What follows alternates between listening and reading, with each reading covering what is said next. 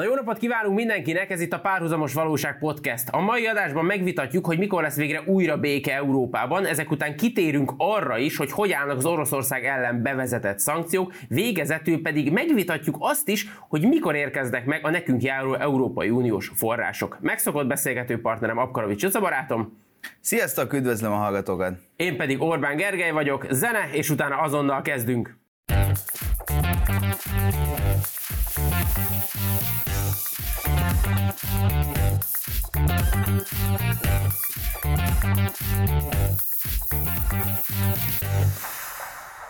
Nos, az első témánk a mikor lesz már béke Európában. Azt gondolom, hogy az elmúlt, most már hány napnál járunk? 100-120, nem tudom mióta tart az ukrán-orosz háború. Gyakorlatilag, ahogy a szakértők szokták mondani, a frontok kicsit befagytak, és nem igazán látszik jelentős elmozdulás semmelyik irányba. Viszont ennek az egésznek a következményei Európára, az európai gazdaságra, meg úgy nem tudom, valahogy úgy a hangulatunkra, és azért erőteljesen rányomja a bélyegét, és nem nagyon látok ebből kiutat, miközben egyébként a nyugat-európai politikusok azért folyamatosan vonattal ugye Kievbe járnak meg mindenhova, és próbálnak valamiket elintézni, de mi lehet ebből, mikor lesz már ebből szerinted végre valami? Hát kíváncsi leszek, hogy ugye most kezdődik egy brüsszeli csúcs találkozó, ahol Orbán Viktor is elutazott, és kíváncsi leszek. Minket megint nem hívtak? Minket megint nem hívtak, és lehet, hogy a csúcs találkozó után már egy kicsit okosabbak leszünk, hogy hát sikerül valami álláspontot kialkudni. Egyébként arra gondoltam, amikor Orbán Viktor ugye kirakta ezt a vagány képeit, hogy megérke, elindult Brüsszel, meg nem tudom, hogy a, a nyugati nyugati mainstream politikusok, hogy hogy örülhettek, hogy de jó, már újra jön Viktor, és hogy nem bír egy picit otthon maradni. Pedig tehát, direkt azért rakták június végén, hogy hát akkor már Horvátországban nyaral. Igen, addigra már tényleg süzi, serceg az olaj és sül a hekk a Balatonon, hát hogyha Viktor is inkább ott marad. Na mindegy, szóval megérkezett Orbán Viktor, vagy illetve amikor az adást felveszik, akkor még éppen úton van. Hát, nagyon profi. Nagyon profi. Hát nehogy kiderüljön egyszer, tehát amikor mi fölvettük, akkor még a repülőn ült. Valahol Párizs fölött repkedhet. Igen, na most ez a béke, ez egy érdekes dolog egyébként, mert, mert bár mindenki a békére vágyik, de alapvetően ez a béke kérdésköre, ez nem annyira romantikus, mint ahogy ez hangzik. Tehát a, a béke az nem jelent egyfajta igazságszolgáltatást, hanem a, a béke az, az is lehet egy béke, amikor úgy teszik le a fegyvereket a felek, hogy, hogy esetleg komoly kompromisszumokat kellett kötni. Én úgy érzem egyébként, hogy egy kicsit közelebb kerülhettünk a békéhez, és olyan ö, nüanszokból veszem ezt le, például amikor ö, nemrégiben ugye Kissinger is ö, nyilatkozott, hogy hát most már azért egy jó békét kellene kötni, amiben el kell fogadni, hogy Oroszország ö, bizonyos területi ö, igényeit érvényesíti, meg nem tudom, és erre, erre nem jöttek olyan, ö, hogy mondjam, vehemens válaszreakciók, és ebből kicsit úgy sejtettem, illetve, hogy most volt a, a Macron, illetve illetve az Olaf Scholz Ukrajnában, ahol találkoztak Zelenszkivel, és én azt gondolom, hogy szerintem ott elhangozhattak bizonyos olyan, nem is tudom, helyzet, kérések. kérések, helyzetértékelések, hogy Volodymyr barátunk talán itt a vége, le kéne ülni ahhoz az asztalhoz, és talán ennek következménye lehetett szerintem az is, ahogy Orbán Viktor ilyen kedves hangnemben hívta föl Zelenszky úr, és hát köszönte az eddigi segítséget. Érdekes, hogy Orbán Viktor évek óta ugyanazt a telefont használja, tehát láttuk ott a képen, tehát hogy gyakorlatilag szerintem rajta kívül már senki nem használ ebbe az országba. De gyakorlatilag ő kitartóbb, mint maga a Nokia. Igen, Nokia régen bezárt, elküldte az összes munkavállalóját, ő azonban még használja, mert azt mondja, hogy ez egy egyszer bevált, nem kell ezt De szerinted az a, az a működtet egy-két ilyen titkosított program? A, hát, hogy abban van egy-két olyan név, hogy így mi is néznénk, hogy wow! Na de nem is ez a lényeg, hanem az, amit te mondtál, igen, ez a, ez a, ez a jó béke, nem igazságszolgáltatás, stb. És ugye kicsit kezdem azt érezni, hogy amikor itt a, a szakértők beszélgetnek arról, hogy hogyan is lesz vége ennek a konfliktusnak, vagy ennek a háborúnak, akkor, akkor ezt ilyen triviálisnak kezdik venni, hogy hát majd Ukrajna lemond területekről. És így, amikor, amikor most is mondjuk, hogy oda mentek a franciák, a németek, és majd jól megbeszélték, hogy hogy lehetne békét kötni, meg stb. Most gondoljuk el egy kicsit Volodymyr úr helyzetét, aki mondjuk egy ilyen végtelenül népszerű politikus lett. Gyakorlatilag Ukrajnában tényleg eszméletlen nagy a támogatottsága a lakosság körébe, és akkor amikor így, így vége felé jár egy ilyen fegyveres konfliktus, akkor gyakorlatilag megvédték nyilván rengeteg amerikai, meg minden segítséggel az országokat, akkor azt mondja, hogy nagyon kedves, hogy kitartottatok ukrán honfitársai, most pedig két megyéről lemondunk. Tehát, hogy azért abban lesz egy olyan dolog, hogy az, az ahogy, ahogy a szakértők is szoktak, ez gyakorlatilag egy politikai öngyilkosság a részéről. Hát és akkor azért a, a történelem látott már olyat, hogy esetleg ez nem csak politikai, és most nem akarom az ördögöt a falra festeni, de azért a békekötés az nem biztos, hogy összeegyeztethető mondjuk Zelenszky hosszú távú politikai karrier útjával, és szerintem ez lesz egy, egy nagyon érdekes sarokpontja ennek az egésznek, hogy mert tehát azért, ha belegondolsz, tehát Zelenszky ö, teljes messzélességével beleállt ebbe a konfliktusba, azt mondta, hogy ők nem hajlandóak lemondani semmiről, és azért az ukrán nép nagyon komoly áldozatokat hozott, tehát tényleg sok millió embernek el kellett hagyni az otthonát, azok, akik ott maradtak, azoknak is tényleg nagyon kemény helyzeteket kellett kiállniuk. Na most ezek után azt mondani, hogy mi belemegyünk egy olyan békébe, vagy tűzszüneti megállapodásba, amiben bele lehetett volna menni mondjuk két hónappal ezelőtt is, vagy esetleg bele lehetett volna menni a, a háború kirobbanásakor is, hát az egy, az egy egyébként nem csak politikai, de erkölcsi kérdés is lesz egyébként, hogy ezt majd hogy ítéli meg a, a, az ukrán nép, illetve hogyha esetleg Zelenszky is erre rájött, amire most mi is itt rájöttünk, mert én gyanítom, hogy ezen már ő is törte a fejét, akkor esetleg mondjuk itt a háttér háttérben munkálkodó titkosszolgáltak és nagyhatalmak, azok majd milyen módszerekkel szeretnék őt esetleg jó belátásra bírni. Szokták mondani azt, hogy de mi lesz akkor, hogyha odaad két megyét? Hogy azt mondja, hogy jó, akkor ez legyen független, vagy legyen oroszországi, vagy akármi. Mi szavatolja azt, mi garantálja azt, hogy nem fog tovább menni. Tehát nem lesz az, hogy egyszer csak az oroszok fogják, és azt hogy hát, ha ez a kettő a miénk, akkor most a, már legalább a mellette lévő kettő is, meg a mellette lévő, meg a mellette lévő. Én egyébként ebben azt gondolom, hogy az, hogyha Amerika még erőteljesebben, még intenzívebben felfegyverzi Ukrajnát, akkor azt azért láttuk, hogy az orosz haderő ez nem úgy működik, ahogy valószínűleg azt a Vladimir Putyin és a köre elképzelte, mert nem sikerült azért ez a, ez a villámháború, sem villámháborúra, sem sikeres háborúra nem, nem lett ebből. Tehát én azt gondolom, hogy egy kicsit ők ezt elmérték, és ugye ezt elismerték most már a, a titkosszolgálatok is, hogy alapvetően ők rosszul mérték fel az, az orosz hadsereg erejét. Tehát egy, bőven nem beszélünk olyan nagy hadseregről, mint amit ők gondoltak, vagy annyira profiról. Ö, ezt nem tudom, azt nem, azért nem akarok ebbe állást foglalni, mert ö, ugye abszolút nem ö, vagyok egy katonai, szak, katonai szakértő, és ö, sokszor fölmerül például a, az elmúlt ö, 20 év amerikai ilyen hadműveleteivel kapcsolatban is, hogy hát na ezek az amerikaiak már, már megint jó kudarcot vallottak, vallottak, és hogy, hogy így felmerül a kérdés, hogy vajon tényleg kudarcot vallottak, vagy esetleg mondjuk ez az eredeti cél, és amikor mondjuk az történik valahol, hogy akár hogyha most Afganisztánt nézzük, hogy a világ mondta, hogy hát ez egy óriási kudarc, mert hát ugye kivonultak, és hát mi lett ott káosz, és hogy esetleg nem lehet, hogy nekik ez volt a céljuk, hogy ott káosz legyen. Tehát az, hogy pontosan mi volt az orosz cél, az szerintem ezzel a hadművelettel kapcsolatban, az azon túl, hogy mondjuk szerették volna megakadályozni Ukrajnának a Ukrajnának a NATO csatlakozását, vagy illetve a NATO-nak a terjeszkedését. Ez szerintem például ezt a célt ezt elérték. Az, hogy, az, hogy legyen nekik fekete-tengeri kiáratuk, ezt a célt is mondjuk elérték.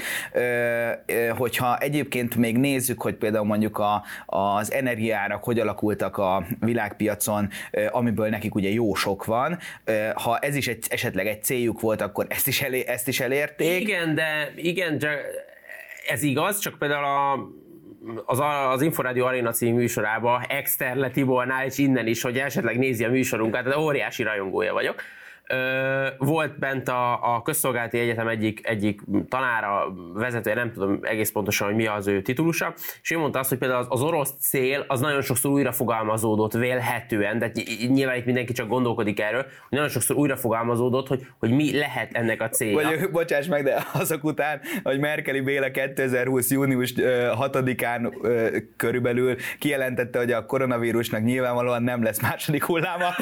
Én kicsit szkeptikus vagyok azért ezekkel a szakértőkkel kapcsolatban. Jó, akkor, akkor. De hallgatom a teóriáját. Nem, akkor én ezt nem is fejeztem, tehát akkor ezt nem is szeretném tőle idézni. Mindegy, nekem az a műsor nagyon tetszett. Lényeg az, hogy akkor kezdjünk bele a második témába. Viszont Excel Tibornak tényleg nagy rajongója a Geri. Ja, tényleg. Kezdjünk is bele a második témába. Ez a Oroszország a szankciók óta erősödik-e vagy sem. Erről is mint gyakorlatilag itt az egész ukrán-orosz helyzetről egy kicsit ilyen, ilyen egymásnak ellentmondó, meg feleségaz történetek és híresztelések láttak napvilágot az elmúlt időszakban. De az látszik, hogy amikor ugye kijöttek már ezek a statisztikák, hogy gyakorlatilag az uniós országok is olyan mennyiségű olajat vásároltak a háború kezdete és mondjuk az embargóig bezárólag, ami előtte soha Oroszországtól. Tehát ez Lehetetlen, minden... Gerikém, az igaz lenne, az képmutatás lenne. az képmutatás lenne, igen, igen, főleg az olaszoktól. Tehát az olaszok nálam most nagyon kihúzták a gyufát. Tehát a Mario Draghi és a brigádja, az tényleg az, hogy elmondták, hogy az Orbán Viktor az egy ilyen rossz ember, olyan rossz ember, átvert minket, és egyébként meg Magyarország csak nyerészkedik ezen a háború, meg mi egymás, miközben gyakorlatilag a négy, meg négyszerezték ugye az olajvásárlásaikat a háború kitörése de, után. De gondolj bele, ez milyen nehéz helyzet lehetett annak a beszerzőnek, aki ott ült, hogy akkor most rendeljen olajat, vagy nem is tudom, hallgatta, hogy drági miniszterelnök úr arról beszél, hogy hát el kell ítélni, meg minden, ő meg ott, hogy most Mario, most, most, most kattintsak, és akkor Mario csak de kattintsak, kattintsak, nem neked szól öreg, hát te megkaptad hétfőn az utasítást, kedden a sajtónak mondom, hogy mit gondolunk erről. Tényleg egy kicsit, kicsit ilyen volt náluk a dolog, és hogy azt látjuk, hogy egyébként Oroszország még elkezdte rendezni ezeket a viszonyait azokkal a már ilyen félig elfekvőben lévő ilyen szövetségi rendszerében, mint ugye ez a BRICS, mm, talán magyarul így mondjuk, nem tudom, hogy angolul gondolom másképp, de hogy, hogy ezekkel az országokkal, Brazíliával, Kínával, és a többi, és a többi. De azért jó, mert ezek elég nagy országok. Ezek nagy országok, tehát ránéztem a Google Maps-re, ez nagy, ezek nagy országok. Tehát ezek kicsik kívül ilyen, ilyen bármennyire is nagyított fel a térképet, vagy kicsit, tehát láthatólag ezek tényleg nagy országok, nagy felvevő piaca, és India is köszönte szépen, Pakisztán is, hogy gyakorlatilag ők megvannak ezzel a, ezzel ezzel a bűnös orosz olaja, és, és szerintem ebbe is van egy ilyen, az a képmutatáson túl van egy ilyen teljesen ilyen összezavarodottság, hogy, hogy most, most sikerül nekünk megbüntetni Oroszországot, nem sikerül. Egyre inkább azt érzem, hogy alapvetően nem, csak teljesen eltoljuk az Európai Uniótól, eltoljuk Európától, és rátoljuk a keletiekre. Hát igen, és szóval hogy az a baj, hogy szerintem a, a nyugati világ egy picit ilyen egybitesen akarja megközelíteni, nem akarja ezt egy kicsit mélyebben átgondolni. Tehát az, amikor amikor beszélünk erről már százmilliószor, hogy a amerikai hegemónia ö, ö, megbomlik, vagy megborult, akkor ugye alapvetően ez azt jelenti, hogy Amerikának a gazdasági, katonai és politikai befolyása a világra olyan tekintetben meggyengült, hogy ő ma már nem egyedülállóként tudja megmondani a többi országnak, hogy miről mit kell gondolni. Tehát egyszerűen megjelentek a térképen más országok is, és ilyenkor szerintem nagyon fontos, hogy nem csak Kínára kell gondolni, hanem tényleg itt vannak ezek, amiket említettél, Dél-Afrika, Brazília, India, Kína, ezek, ezek, komoly, komoly tényezők. Na most valószínűleg egy India nem lesz, tehát nem India fogja felváltani az amerikai hegemóniát, hanem lesz egy tényleg egy több pólusú dolog. Na most ebben a több pólusú világban viszont szerintem a, ez az eurázsiai térségnek az egysége, az, az szerintem, hogy mondjam, természetéből, meg elhelyezkedésünkből fakadóan ez így összetartozna. És ugye az, hogyha mondjuk Európának még van talán high-tech ipara, ami, ami még, amiben még lenne kakaó, akkor a Kaukázusnak, meg, meg Oroszországnak, meg tényleg ennek az eurázsiai térségnek a, a összehangolásával még lehetne a világpolitikában egy pólus. Na most én jelenleg úgy érzem, hogy az európai politika az abszolút nem gondolkozik ilyen víziókban. Tehát gyakorlatilag ilyen ö, olyan, mintha az egész politika egy ilyen szitkom lenne, ahol mi most jó megmondjuk ennek, mi most jó megmondjuk annak. Na most ezzel viszont az a baj, hogy, ö, hogy kicsit ebben a, a nyugati világban ö, azt gondoljuk, hogy a térképen csak mi vagyunk, és nem figyelünk arra, hogy például mondjuk Kína nem gondolja így. Tehát Kína az nem akarja a, nem tudom, ma a politikáját abban kimeríteni, hogy ma jó megmondja nem tudom én kinek, hanem, hanem hosszú távon építkezik, gyakorlatilag kereskedelmi útvonalakat épít ki a világ minden tájára, nem akar négy napos munkahetet bevezetni, tehát esze ágában sincsen, hanem szépen hosszú távon építkezik. Na most ebben mi, itt nagyon fontos a tendenciáknak a, a megfigyelése, mert lehet, hogy ma még jól élünk, de nem biztos, hogy ez a mi ö, életciklusunkban is nem tud esetleg egy nagyon negatív irányt venni. Amikor azt mondod, hogy a szavak szintjén meg jó megmondjuk, mert stb. ezt viszi az európai közösség, az Európai Unió és annak a vezetése, Ugyanakkor a tettek mezein pedig ez az a megúszós. Tehát, hogy egy kicsit így, hogy jó van ez így, ahogy van, én most maximum két ciklust vagyok az Európai Bizottság feje, az Európai Parlament feje, a nem tudom melyik országnak a kormányfője vagy elnöke, jó van ez így, nem nekem kell itt megváltoztatni a világot. Kicsit elcsúsztunk ebbe az ilyen megúszós politikai ö, irányba, és ez például ott látszik, hogy amikor így, így bedobják ezeket, senki nem foglalkozott napi szinten, de még akár heti szinten se az Európai Unió bővítésével, itt, a, itt, a, itt az emberek egymás között, ez nem volt nyilván beszéd téma, hiszen ez egy, ez egy marginális kérdés. Most, amikor Ukrajnát ugye úgy akarták megmenteni, hogy akkor majd most gyorsan fővesszük az Európai Unióba, hogy kicsit elkezdték az emberek, én azt vettem észre az ismeretség körömbe, figyelgetni, hogy hogy is áll az Európai Uniós bővítés. Mert az, hogy mi 2004-ben ebbe bekerültünk, sok más országgal együtt, utána így, így valahol ez így elhalt. Tehát a, nem lettek azok, hogy persze jöjjön Szerbia, persze jöjjön, nem tudom, Albánia, persze jöjjön Bosznia, hát hogy ne, Georgia, és, és a többi, és a többi, hanem az egész dolog így szépen elült. És egyre inkább azt látom, ahogy azt már korábban beszéltünk, hogy a mag Európának az az érdeke, hogy ez így maradjon meg, tehát mi vagyunk Európa, mi most meghúztuk egy nagy piros ö, tollal azt, hogy hol van a szerintünk még Európához tartozó országok vége, ez gyakorlatilag a Magyarország déli határánál véget ér, ezt így bekarikáztuk, ez Európa, ebben nem akarjanak csatlakozni, ezzel már így is úgy vagyunk vele, hogy ezek a keleti tagállamok, ezek már nem jöttek nekünk olyan jó, mert csak a gond van velük, meg csak a nehézség, meg csak azt, hogy vétózgatnak, meg, meg ilyen, ilyen csacsiságokat csinálnak, tehát itt legyen vége, a kedvesek a szerbek, hogy be akarnak jönni, meg neki ez egy nagy lehetőség lenne, de hát kicsit játszunk velük, hogy 10-20 évig itt tartjuk őket tagjelölti státuszban. Hát igen, mert ha belegondolsz, amúgy ez is pontosan ez a megúszós politika, mert egyébként mondjuk a, ezeket a közép-európai országokat ö, gyakorlatilag gazdaságilag gyarmatosítani, ez nem volt egy túl bonyolult projekt, mert egyrészt az államigazgatás működött, annyi korrupció volt, hogy mondjuk a megolajozottan tudtak bejönni a nyugati cégek, és volt egyébként a, a szorgalmasan dolgozni akaró embertömegek, akiknek mondjuk ez a betanított munka nem volt olyan túl túl elképzelhetetlen, hogy ez hogy tudja fölvenni, mert valami, mert ugye azért alapvetően iparosítva voltak már ezek az országok. Na most ehhez képest a, mondjuk a balkáni régió, vagy a, a mondjuk a kaukázus irányába megyünk, az egy sokkal bonyolultabb, és valójában az EU-nak integrátor szerepet kellene betölteni, de itt jön szerintem be az, hogy a mag-európai országok valójában nem európai integrációban gondolkodtak, vagy hát mégis ez is egyfajta európai integráció, hogy ők szépen kiszipolyozzák ezeket a, a közép-európai régiókat, és erre szerintem egy tök érdekes volt, azt hiszem a Bormendék Zsuzsannál Amerikának a az Impexek, korá, vagy az Impexek koráról szóló írásaiban voltak erre anyagok, hogy a rendszerváltáskor például a német lobby az alapvetően egyébként abban volt érdekelt, hogy, hogy a, a hornék kerüljenek hatalomba itt Magyarországon, mert valójában már a szocializmus alatt is ezekkel a, jó, ezekkel a körökkel, akiket ők már jól ismertek, már elindult egyfajta külkeres kereskedelem, volt egy kapcsolat, és ők igazából abszolút nem ö, ö, érdekelte őket az, hogy most nem tudom, ők a, a kommunista rendszernek voltak kiszolgálói, tehát abszolút hidegen hagyta őket ez. Ö, tehát itt a, a morális megközelítés, ez mindig csak a sajtónak, meg az embereknek szóló tő, mese, mese, mese mátka, ö, hanem ők, ők azt akartak, hogy továbbra is akartak kereskedni, ők már látták biztos, hogy Gyulámat mennyire lehet megkenni, és akkor alapvetően de, de, de, ez, ez lehetett a történet. Tényleg azt gondolt, ilyen ember volt? A Gyula. Hát nem hiszem, hát ha ilyen lett volna, akkor nem, nem, nem akarnának róla sétányt elnevezni. Vagy nem, nem a szobrot.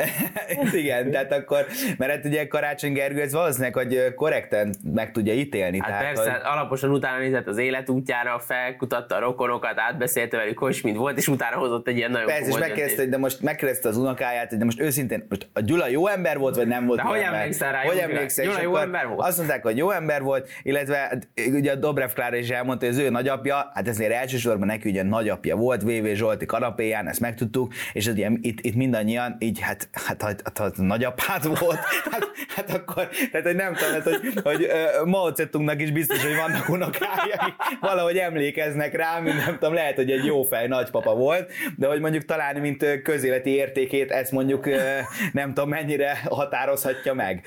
Na, uh, nagyon. Segítek, nagy, nagyon. nagyon. Leg, leginkább. leginkább. Leginkább. Nem kellett be ilyeneket belegondolni. És még akkor egy kicsit az Unióra visszatérve, mert azt gondolom, hogy ezt a mai műsort ezt így körbelengi ez a téma, de hát ö, van is ennek aktualitása. Mikor kapjuk meg végre a nekünk járó uniós pénzt című ö, kérdéskör.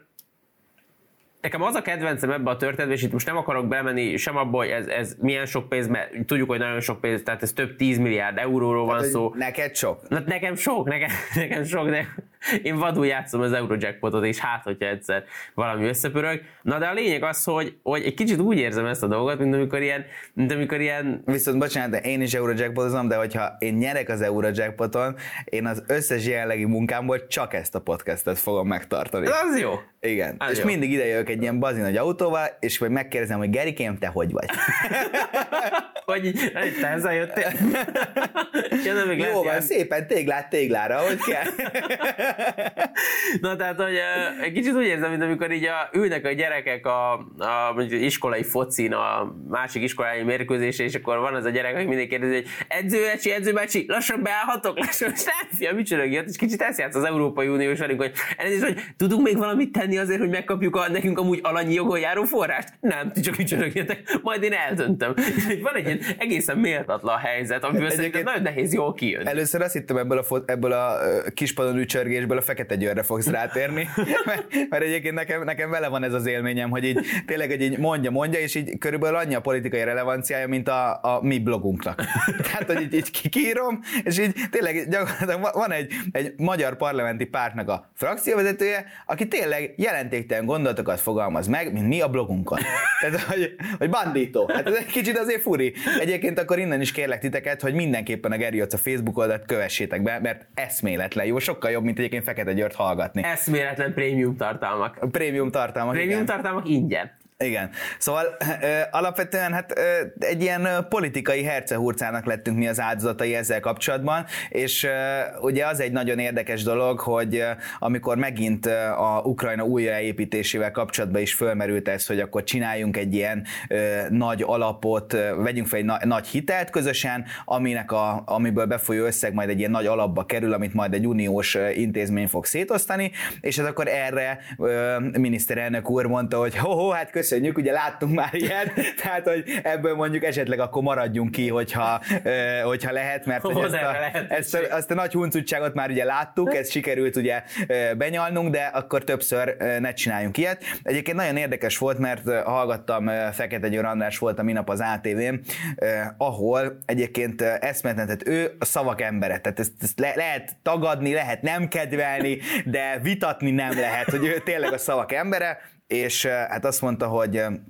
Gyakorlatilag Magyarországon a válság az szinte az Orbán kormányjal kezdődött, tehát előtte egy ragyogó, mi voltunk Svájc szinte, azóta viszont így megyünk lefele a lejtőn, és hogy hát most az Orbán oligarha rendszere és elnyomó és diktatúra, diktatúra és nem tudom én mi miatt nem kapjuk meg, de ők, akik a nemzetet szolgálják, ők egy olyan programot fogalmaztak meg, amit, hogyha átvenne az Orbán kormány, akkor tudod, mi lenne? Nem. Hát bo- pontosan ő se, de azt mondta, hogy akkor lehet, hogy megkapnánk az uniós forrásokat. Ha. Tehát, hogy egy lehetre öreg, tehát, hogy így menjünk el egy lövőcserre, hogy aztán majd mondjuk, hogy hát ez csak egy lehet Jó, volt. Ő már néha elment egy egy lövőcserre. De hogy eszméletlen, hogy úgy tudja megfogalmazni, hogy legalább állítana valamit. Most egyébként tényleg, kedves András, hozzád fordulok. Tehát, hogyha ezt kijelentő módba tennéd, de ezt te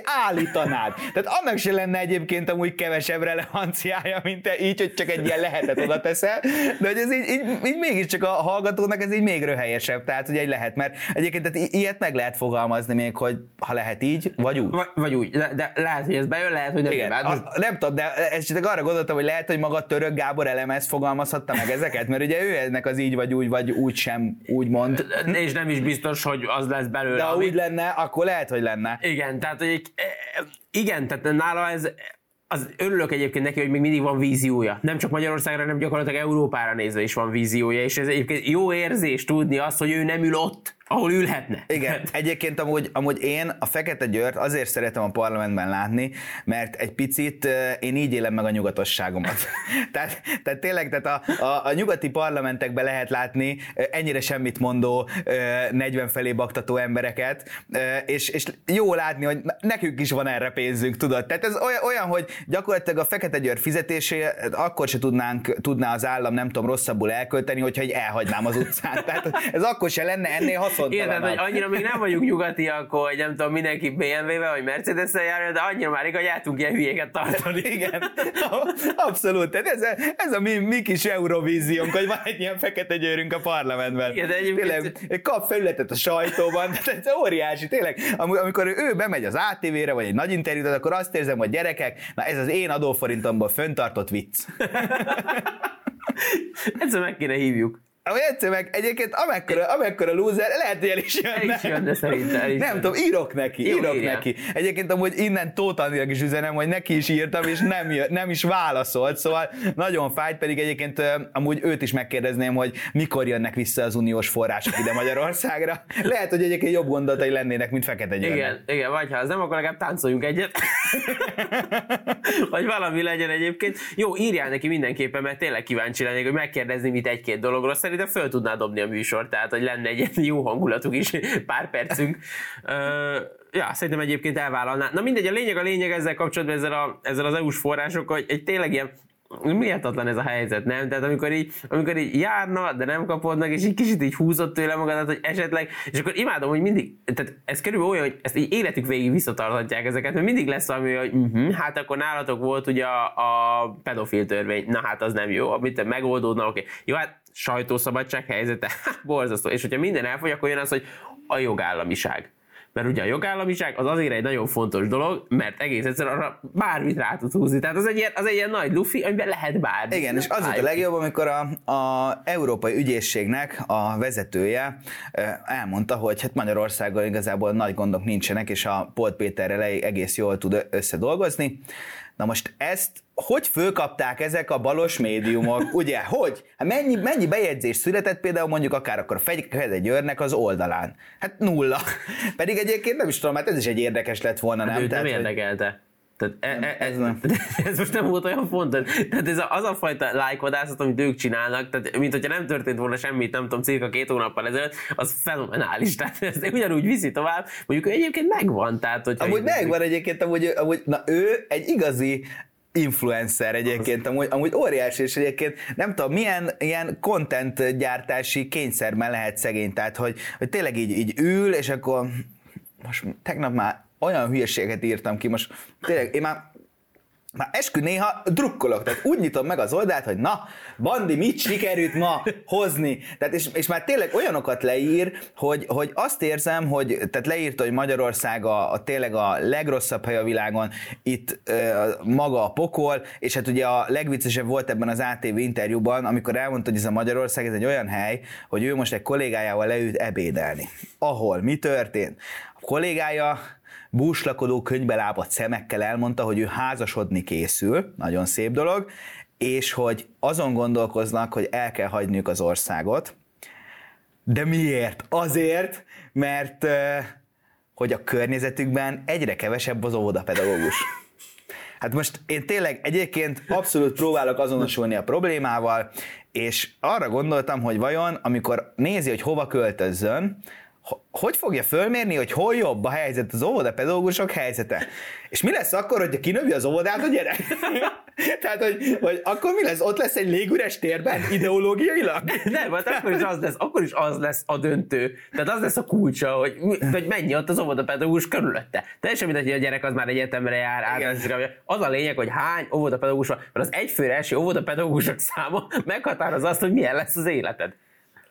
Lehet igaz, nem tudom, engem tök érdekelne, hogy, de, tehát, hogy, hogy ebben mit lehet levonni, tehát, hogy, de tényleg, tehát, és, és azt mondta Fekete Győr, hogy bár nem tette hozzá, hogy ő is egyébként elutazna, mert tényleg sajnálnám, mert akkor ugye csorbulna a nyugatosság érzetem, meg hát nyilván ennyi, ekkora fizetést kihagyna itt, érted? De azt mondja, hogy neki viszont az a nagyon nehéz, ugye kis gyereke van, innen is gratulálunk hozzá, hogy a védőnők helyzete is nagyon rossz Magyarországon. Tehát most hogy mondjam, szóval, hogy tényleg és akkor nem akarom ezt a, a nagyon propagandaszagúvá tenni, hogy, és akkor ezzel szemben Orbán Viktor elment Brüsszelben, ahol ilyen 400 órát fog tárgyalni, hogy legyen gáz.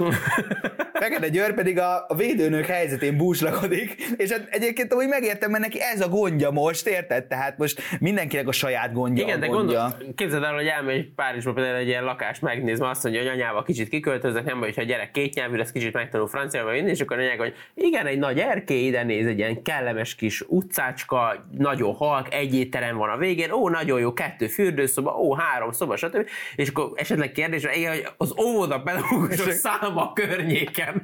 Meg, tudod, már látom magam előtt, ahol elmondja a Fekete Győr anyának, hogy figyelj, anya, kiköltözünk Franciaországba, itt az óvodapedagógusok helyzete nagyon rossz, de miből fogunk élni, Andris? Hát figyelj, egyrészt jogász vagyok, beszélek idegen nyelveket, több, több helyen dolgoztam gyakornokként, plusz Hát itt van az öreg Macronnak a száma. Hát itt az öreg Macronnak egy, ez nem, nekem nem okozhat gondot, érted? Hát én egy, én egy európér vagyok, hát ott lakom, ahol akarok. És akkor így megérkeznek Párizsba, a cekkerekkel, így megjönnek, és akkor így, hát anya megnyugodott, tudod, apa nagy király, hát itt nem lesz gond, és akkor már, már nézegetnek ilyen 3000 eurós kis vityillókat, és akkor így Fekete Győr pedig tud egyre feszkósabb, még anyának nem mondja, de tudod már egy a négy nem fogadott hívás jött Macronnál, tudod, már, már, már gyakorlatilag már kabinetfőnöke se veszi neki föl, tudod, így nézi, íz izzad, mint az atom, kérdezi, Andris, mi a helyzet? Na, költözhetünk, és így, ja, ja, és akkor tudod, egy kis megtakarításaiból, hát bekölt, be is költözött, tudod, mert hú, már egy hónapot ki is fizetett, felére csökkent a megtakarítása, mi lesz így, én meg visszaadtam mandátumot, gondolja magába, na, az lesz egy komoly párkapcsolati krízis. Igen. Igen, viszont egyébként mi a párkapcsolatoknak is nagy szakértői vagyunk, szóval majd akkor is szívesen látunk Andris, egyébként kamerák nélkül is, mert a bajba jutottaknak mi mindig segítünk. Főleg a bajba jutott hölgyeknek.